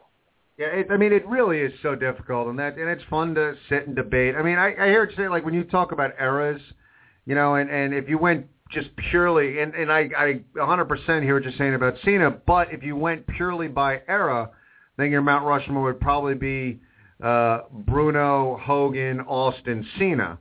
Um, you know, and I'm not saying that that would be my my Rushmore, but if you went by just the dominating figure of a, of a given era, uh, you'd probably go that route. Um, you know, it's so difficult uh, on who to to leave off. The the weird thing is when I look at it, I mean, I I kind of lean towards uh, you know, Andre being on my my uh, Mount Rushmore, and you know, unfortunately, uh, Austin kind of gets the boot, which is you know again staggering, but that's what's amazing about having to pick four. So um, right now, but you know what? Catch me in a week, and I might change it. But uh, right now, I'd probably lean towards my Mount Rushmore being Bruno, Flair, Hogan, and Andre. Uh, would be the four guys I would have on there. Um, but you know, like you know, a guy like Austin definitely uh, deserves consideration. You know, everybody. I'll be honest with you, and I'm not gonna. You know, I don't want to rip on anybody's Mount Rushmore, but what the hell? Uh, the the only guy, honestly, like when I looked at like these these uh, Mount Rushmores that uh, you know I really had a difficult time with even you know being considered was CM Punk. Um, I just you know you know, when it's all said and done, I, I mean, I, I don't know. I don't even know if he's going to be considered an all-time great, you know, ten, twenty years from now, if, if people are going to really look at him. He's you know, a very talented guy, cut a great promo, real good in the ring, but, uh, you know, I can't see him uh, even sniffing a, a Mount Rushmore. Uh, you know, Savage Savage is an interesting guy to debate because that, that guy was so talented, and the poor guy, if he if he came about in an era that wasn't dominated by Hulk Hogan, um, who knows how huge Randy Savage could have been. Um, but unfortunately, he was part of that era. Um, but you know, I'm not going to hate you putting a, a guy like Savage on on the list. It's it's so difficult to come up with uh, your four, which is what makes the uh, the fun debate. I was actually surprised that we didn't see an Undertaker.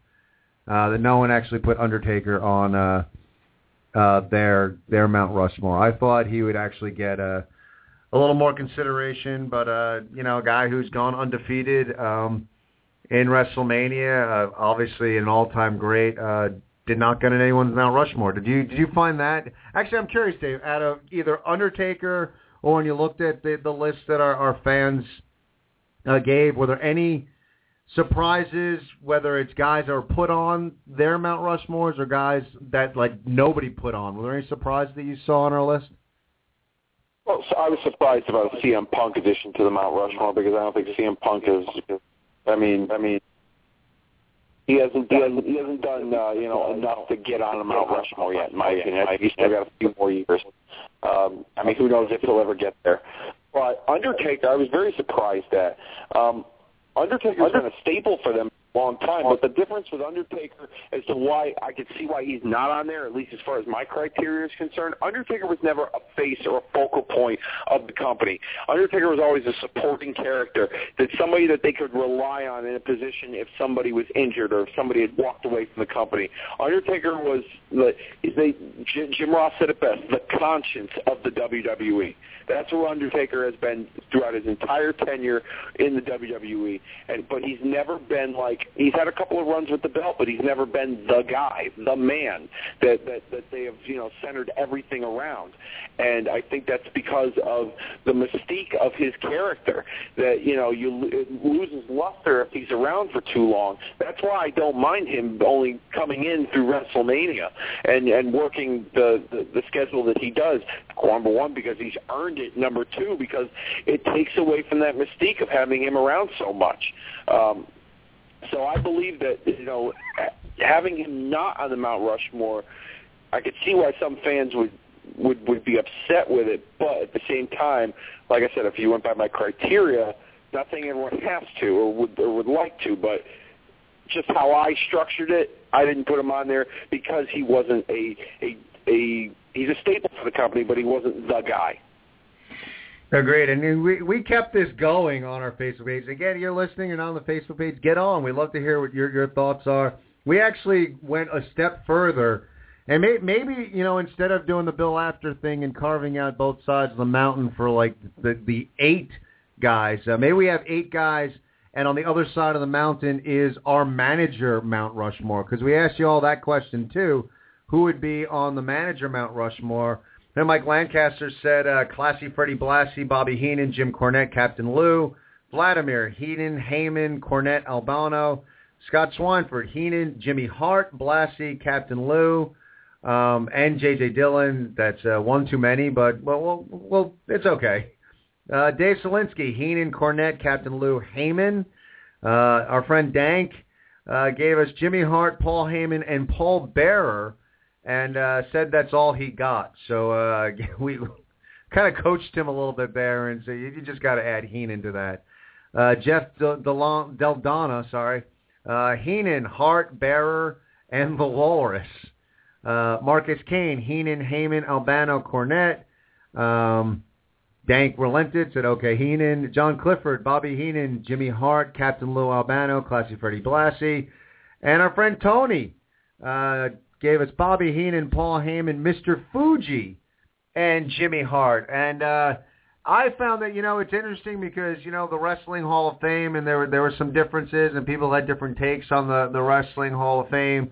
Um, you know, maybe in the the, the lexicon of uh, history of wrestling, and that's why this network is so freaking amazing that you could just go back and. Uh, you know, watch these greats and, and take it all in what these greats did consistently across the board. Bobby Heenan's on there, and you know we've we've discussed him before. Uh, you know, there's a lot of debate in a lot of areas of professional wrestling. Uh, best tag team, best wrestler, best this, best that, best worker, whatever the case is.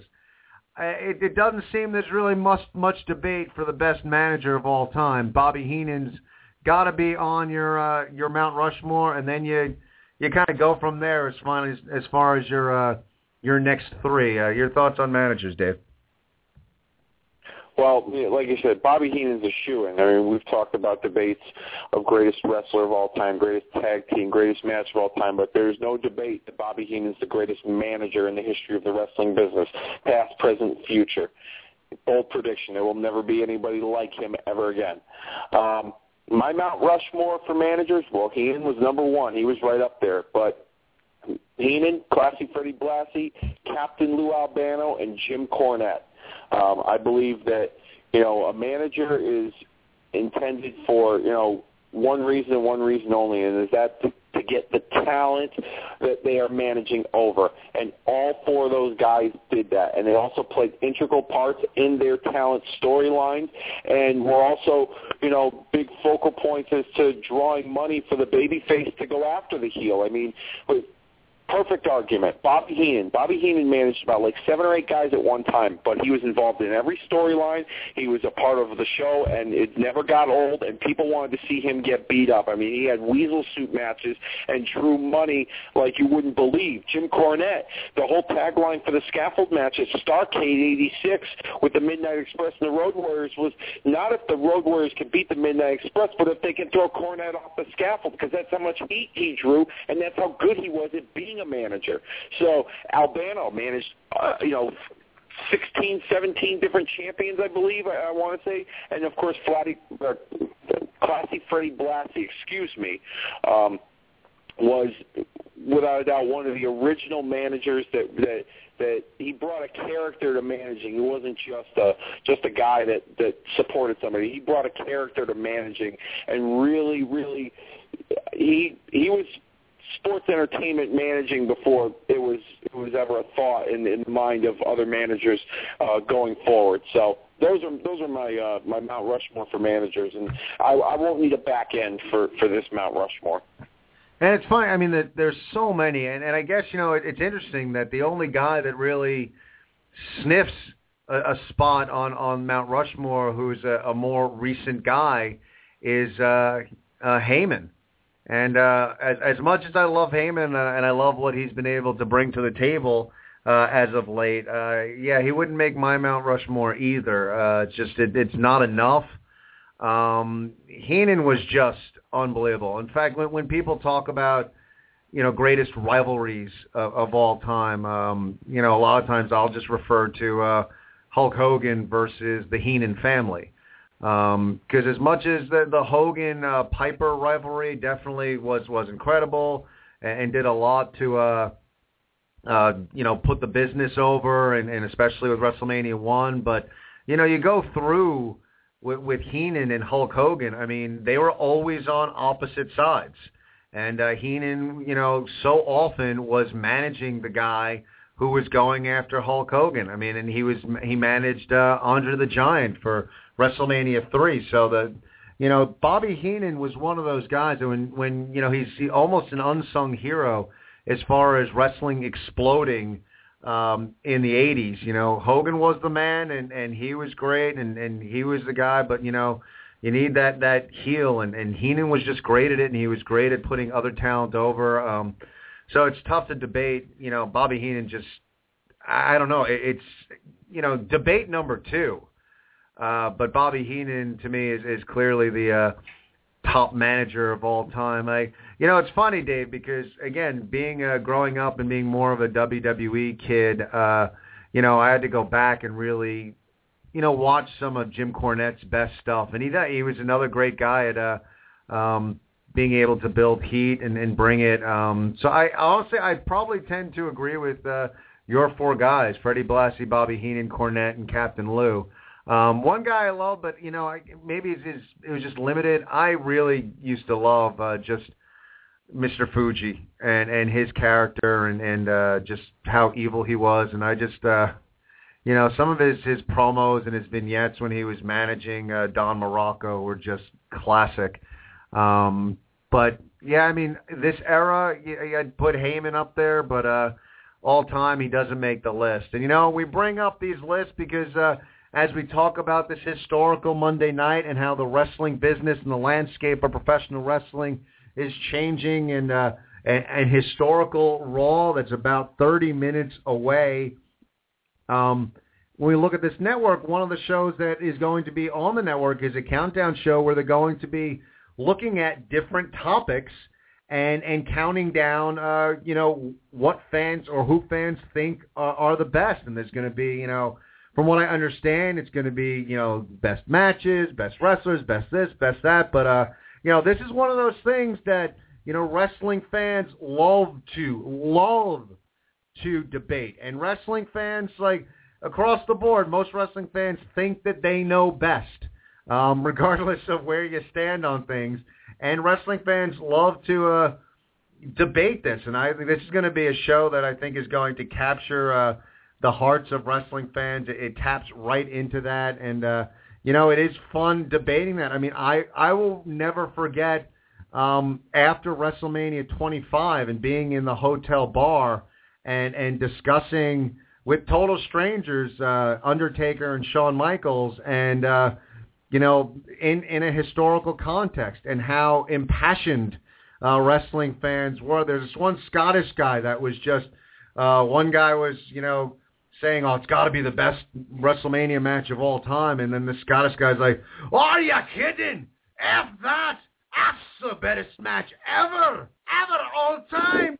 And he's just screaming, and it just everyone was so passionate and debating, and and to me, this is a show that's going to tap right into it. Wrestling fans love to debate, and I'm. Uh, you know, as well as other shows, I'm really looking forward to seeing uh, what that show's got to offer, Dave. Yeah, I'm looking forward to the different categories and, and uh, you know, like you said, best matches or best WrestleMania moments and the reaction from some of the other guys and just the different categories itself, that countdown show. That looks like it's going to be pretty cool. Who they would interview, whether it be guys from the past, you know, obviously talent presently that work for the WWE. There's so much opportunity with all the content that they have and the, and the, the original program that they can come up with with the content that they have. I mean, like I said in my, my news report earlier, there's a talk about a live studio show. I remember when WWE had Livewire, they used to tape it from, uh, or used to be live every Saturday morning from their offices and, and their TV studios in Stamford. And I used to think that was cool. I used to stay on the phone line. I was always busy with it. I used to call on the phone line to try and call in so I could talk to the guests. They had Stone Cold on, or they had Faarooq from the Nation of Domination. So I'm looking forward to them bringing shows back like that. You know, it'd be kind of cool that I think would be pretty interesting is if they did a countdown show for for that countdown uh, show, or if they did a, a theme, I should say, on the greatest uh, talk shows on wrestling. I mean, Piper's Pit would obviously be number one, but just to go back and relive some of the the stuff from like Piper's Pit or the Funeral Parlor or the Barber Shop or the Heartbreak Hotel or the Snake Pit or you know Jericho's uh, highlight reel, stuff like that. I'd love to see like there's so much stuff they can do with that show and just overall the original content. It, it's it's a no-brainer that you know wrestling fans, you know, you got to pick up this network. I mean, you may not have a life or a girlfriend, but you know, you got to pick up this network and and, and see what they're going to put out because I think it's just going to be some some awesome stuff.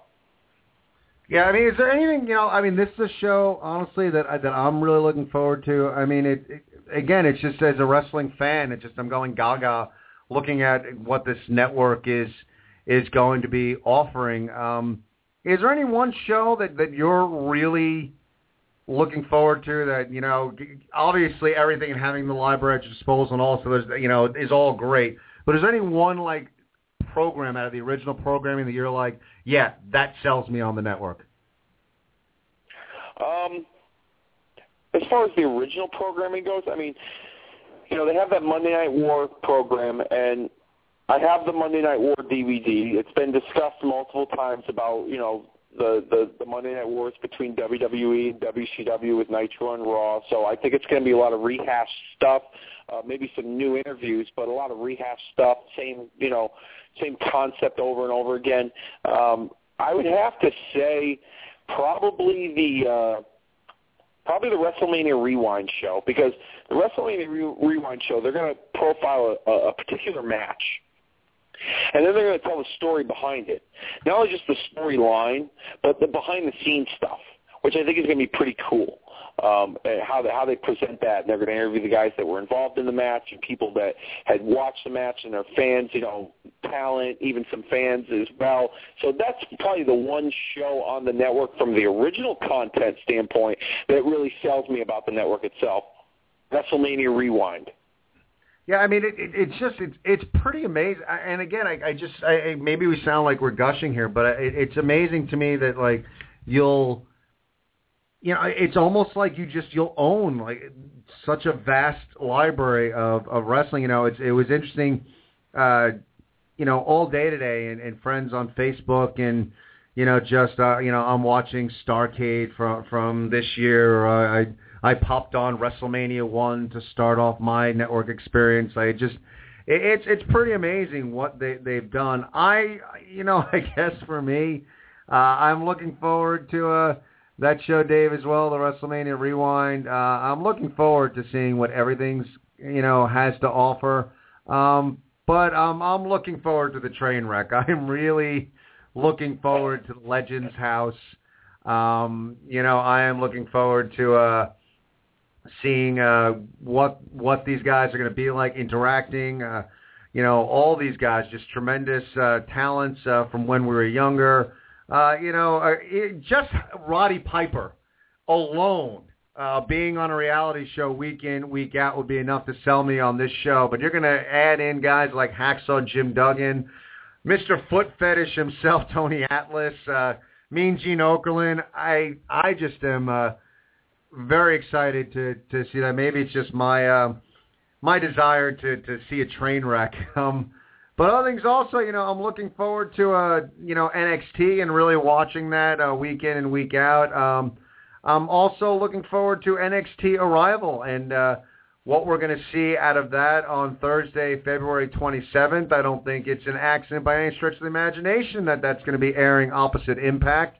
Um, I'm looking forward to seeing what the, the new talent is on the horizon, especially since we've seen such a new talent on the main roster. Uh, the youth movement in the WWE continues, so it'll be cool to see. Uh, you know, it's almost like getting to watch. Uh, you know, I'm, I'm a Met fan, and it was like, you know, if they were airing AAA games, uh, you know, on the same at the same time as as the, the the main game, so you could actually watch the guys that were are about to be called up. So I'm looking forward to that. Um, but really, truly, Legends House is the uh, the show that's that sold me. Your thoughts on Legends House? Legends House, yeah, you're right. Absolute train wreck. Piper alone on that show could probably could probably do a whole reality show just on him alone.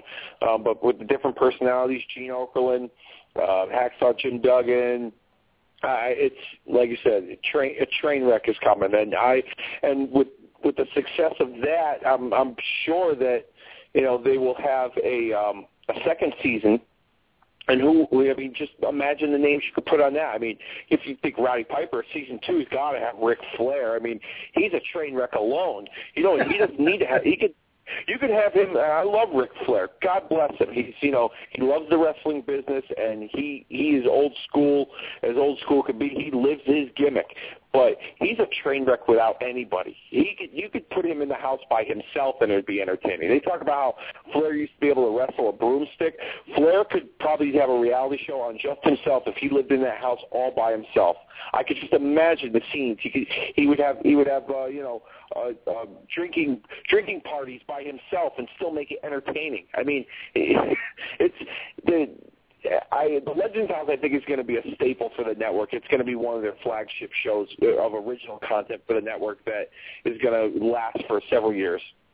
And you're right. Like I mean, the the, the names are are endless. You know who you can uh, bring out from from yesteryear. And you know, and, and honestly, like you're saying, I mean, Ric Flair, he is kind of a train wreck. You know, for a lot of these uh, older former wrestlers, I mean aside from them being entertaining, it's an opportunity for these guys to get a paycheck. So uh, uh, who knows where this show could go, who else you could bring on. Uh, but I'm looking forward to this. Uh, you know, we just got a NoDQ.com just posted a story, and take it for what it's worth, because uh, you know it's a dirt sheet, so you never know. But they're hearing the word out of Raw right now is uh, WWE is getting ready for a big heel turn from Batista, uh, and they're reporting that um, they were planning on a heel turn at WrestleMania, but due to the recent fan reactions, that uh, they may be pushing that plan up a bit. So we will see if, if that's true. Take it for what it's worth. It's it's from NoDQ.com. Um, but we talked about a little bit here tonight. You know that it's it's going to be tough to keep a guy who's getting booed like that uh, a face heading into WrestleMania. So a big night tonight, historic night, Raw on the way. We are less than 20 minutes away from Monday Night Raw. Um, we got the network is in full swing right now. Uh, you know, it's just it's it's an exciting time tonight. Um, interesting, you know, Dave, as we go into tonight's uh, Monday Night Raw, and you would think that tonight, because we're hearing that, that you know Taker's returning as well, that at least, if not definitively a challenge, uh, we should, you would think, uh, perhaps get a hint at who the Undertaker's opponent is going to be at WrestleMania. Um, interesting because, I mean, you hear all the rumors about Sting. We've discussed the Sting, uh, you know, possibilities a lot here. Um, interesting. I don't know if it's not Sting at this point. Um, interesting. I, I don't know. Like, where do you go with with the Undertaker uh, going into WrestleMania 30? Well, I mean, the the rumor that's that's been for over a year. It's been rumored Undertaker Brock Lesnar for WrestleMania 30. Um, as of late, that's been questioned. Um, I think a lot of that had to do with the CM Punk uh, you know, departure from WWE and the backlash from the fans on uh, Daniel Bryan's position on the card. So that just begs the question as to you know how they're going to handle Undertaker. Is somebody going to challenge him? Is he going to challenge somebody? Like I said earlier, there are rumors tonight of a Brock Lesnar appearance on tonight's Raw to set up his WrestleMania match. Is it against the Undertaker? Uh, who knows?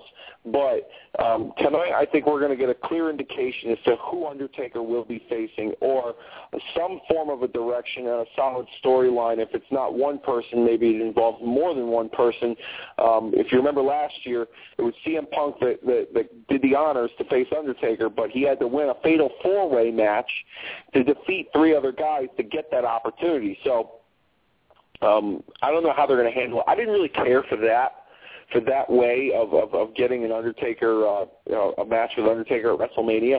But that's how they handled it. That was the, the lackluster build toward last year's WrestleMania 29. I think it will be a lot different this year. Um, so we'll see what happens there. I hope that they throw a monkey in the wrench. I mean, Dan- Daniel Bryan's name has come up as far as facing Undertaker. There was a rumor over a month ago that Undertaker had requested to work Daniel Bryan at WrestleMania. I don't know how true that is, but that's the rumor. Sheamus was a name that was brought up. Lesnar. Um, even John Cena was a name that was brought up. It doesn't look like John Cena is going to be facing Undertaker because he has his hands full with uh, Bray Wyatt and the Wyatt family. But tonight, I promise you a clear indication as to who Undertaker um, faced at WrestleMania. And if there, here's a, here's a, a lot of different scenarios. All these WrestleMania rumored matches are kind of intertwining with each other. What if they did decide to do Daniel Bryan and Randy Orton tonight, and Daniel Bryan wins the title due to help from the Undertaker, and then they set up uh, Undertaker and Randy Orton, and then you do Daniel Bryan and Batista. I mean, there's a lot of different ways you can go with it, but I'm I'm to bet the farm that the the the the, the safe bet is Undertaker Brock Lesnar. But at the same time, I don't have much desire to see that. As as good as it would be, Lesnar is so rough and vicious with guys that like Undertaker's so frail that he might not make it to WrestleMania 31 if if the fans want him to because Lesnar will toss him around. He might break something. So. um but I think that's where the direction that they're going uh, with Undertaker and uh, WrestleMania, as far as I'm concerned. Yeah, I mean it's, it's interesting to say this, but I, you know, to me, if, I, if I'm the Undertaker, I'm terrified of Brock Lesnar. Um, you know, I, I, and it's funny. I mean, it's funny to say, like, you know, I mean, he's the Undertaker. I mean, Jesus Christ, you know, he's the undead, but uh, you know, well documented the uh, the extent of his injuries over the past few years uh, to the point that you know he's. Uh, the ultimate part-time player. He's earned it, um, but he is a part-time player. Um, you know, where where do you go with him uh, going into to WrestleMania? Uh, you know, again, Brock Lesnar doesn't excite me much. The problem with with Taker right now is, is the streak is huge, and, and it's obviously a big deal. But the the you know even like you know I'll take last year out of the mix because I think last year was was a as much as people go gaga over the, the CM Punk match, I, I thought it was, uh, you know, it, it, it kind of took a step back. The streak took a step back a little bit, uh, backwards in the sense that, uh, you know, those four matches, uh, the two Shawn Michaels matches and the two Triple H matches over those four years, uh,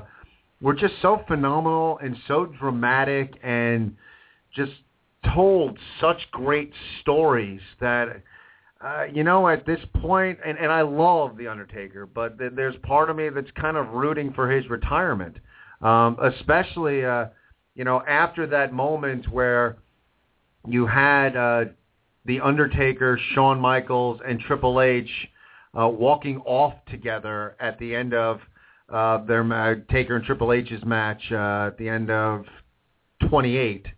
And uh, when they you know, stood there at, at the top of the ramp, and uh, just the three of them of, of like a, you know, a forgotten era, if you will, not to get overly dramatic. Uh, it would have been a fitting time for Taker to be like, "That's it, it's it's done," and you know, I, I find myself kind of rooting for his retirement because I feel like those four years, that's when the streak peaked.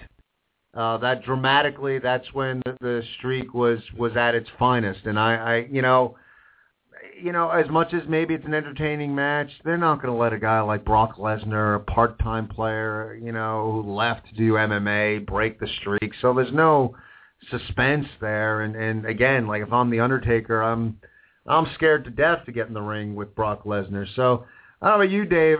As much as I'm a huge Undertaker fan I, I kind of find like I honestly I would love for Taker to come out and say I'm done and put me in the Hall of Fame this year. Uh, I, I, I'm ready for the Undertaker to retire, retire undefeated, get his accolades, go into the Hall. But uh, I don't know if he's ever going to top those four years as far as the streak goes. Yeah, it's difficult with those, especially with two names like Shawn Michaels and Triple H um, to top that. Um, but I, I think he's got like one or two more left in him, and uh, I, I'm, I'm a firm believer um, to. I mean, it, he looks pretty frail when he's out there. I mean, you know, he gets into high gear in, in the WrestleMania matches, but there are times when you look at him and he's like, you look at him and he's like, wow, he's an old guy. He, you know, not saying he's ancient, but he's an old guy. Like you can't expect a guy that age to do things he does in the ring, and he's almost got that. He he, he, kind of reminds me of um the character Clint Eastwood played in Gran Torino. That's that's that's who Undertaker reminds me of now in the later years of this streak, and almost like they need to end his his streak and have somebody beat him and kind of put him out of his misery, kind of like what happened to Clint Eastwood's character in Gran Torino when he was killed at the end of the movie. Sorry for those who haven't seen the movie and I spoiled it for you, but I'm trying to make a point here. Um, uh, that's that's why I kind of see that they maybe they should do it, but at the same time, this streak is so popular, and and no matter who he's facing, it always shows huge interest, even more interest than the title matches at WrestleMania. If they were to say Undertaker's done after this WrestleMania, regardless of who he wrestles, and he wins the match and he retires undefeated, there's always that possibility two, three years down the road where they can go to him and say, would you like to come back for one more? and then you then you could make you could market that and make money on the Undertaker's return to defend the streak. Who knows? Maybe in three or four years' time, Roman Reigns is a bigger deal than a lot of people thought, and they want to put him in there against Undertaker for the streak. Or if they want to do it with Bray Wyatt in three or four years, you could you know if you give Undertaker enough rest, you could probably dust him off for one more uh, on a big stage, to, and maybe that's when you end it. He comes back to return to defend the streak. Let's say it like WrestleMania 33 or 34, just for argument's sake, you could market and make so much money off an Undertaker return to WrestleMania to defend his undefeated WrestleMania streak against Bray Wyatt.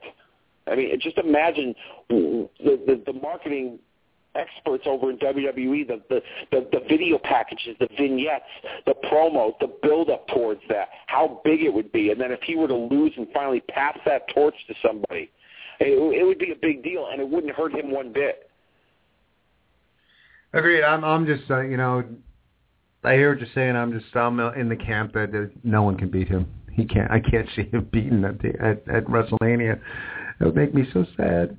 And, um, on another note, and, and kind of tied to the Undertaker, we're hearing rumors, and uh, you know, make me happy, but uh, rumors that uh, you know maybe the next Hall of Fame uh, inductee will be uh, one Paul Bearer, and uh, interesting character. Uh, you, you know, enjoyed him a lot. Was very fortunate uh, to get to meet him WrestleMania weekend in Atlanta and, and got to hang out and talk with him. And uh, um, you know, unfortunately, he's not with us anymore. But a man who really did not want to take any credit, any credit. In fact, I felt like he was getting a little uh, upset with me that I was trying to tell him how important he was uh, especially initially uh, putting the Undertaker over because Taker didn't talk much, and you know how important Paul Bearer was, and, and when you look at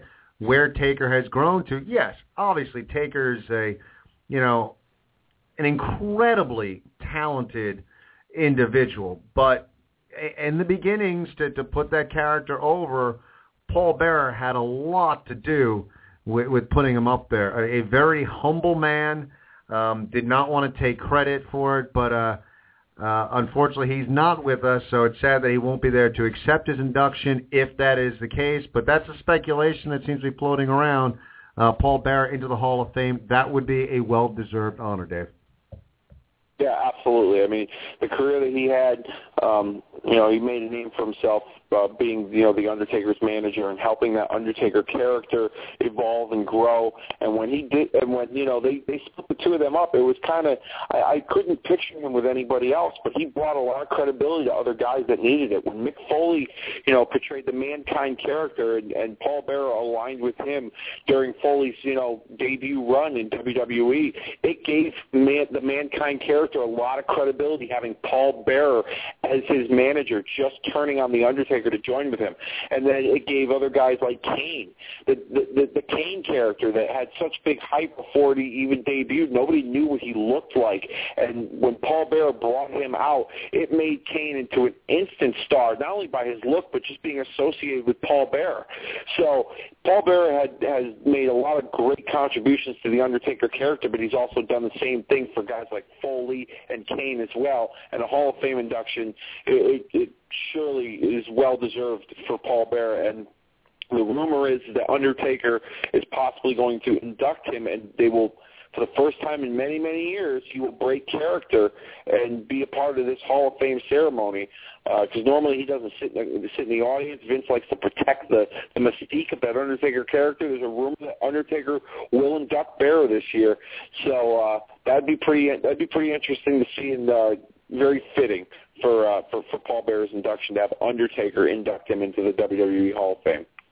Yeah, I don't know. It's funny because I it, it just seems wild to me just to have you know if Taker comes out and and does the induction, you know how what's his speech going to be like. uh you know, it, it's really cool. But I, I, I'm I'm psyched if he goes in. Uh, definitely deserved. And this uh, this class is building up. I mean, this is a, a pretty good cl- class uh, going into the Hall of Fame. I mean, uh, you know, Jake the Snake and and Lita um, and the Ultimate Warrior in now. If you add Paul Bearer to that list, uh, you know who knows where else they're going to go. Uh, we I've heard rumors that The Rock maybe because they want to uh, really beef up this class. Uh, who knows? But th- this class definitely is looking like it's going to be a real good Hall of Fame class.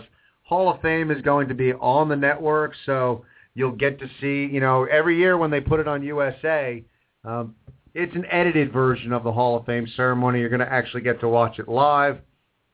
For me, uh, it's probably my favorite part of WrestleMania weekend. As much as I absolutely love WrestleMania itself, um, the Hall of Fame is just uh, my favorite night. I just love being a wrestling fan at the Hall of Fame inductions and shaping up to be a great class.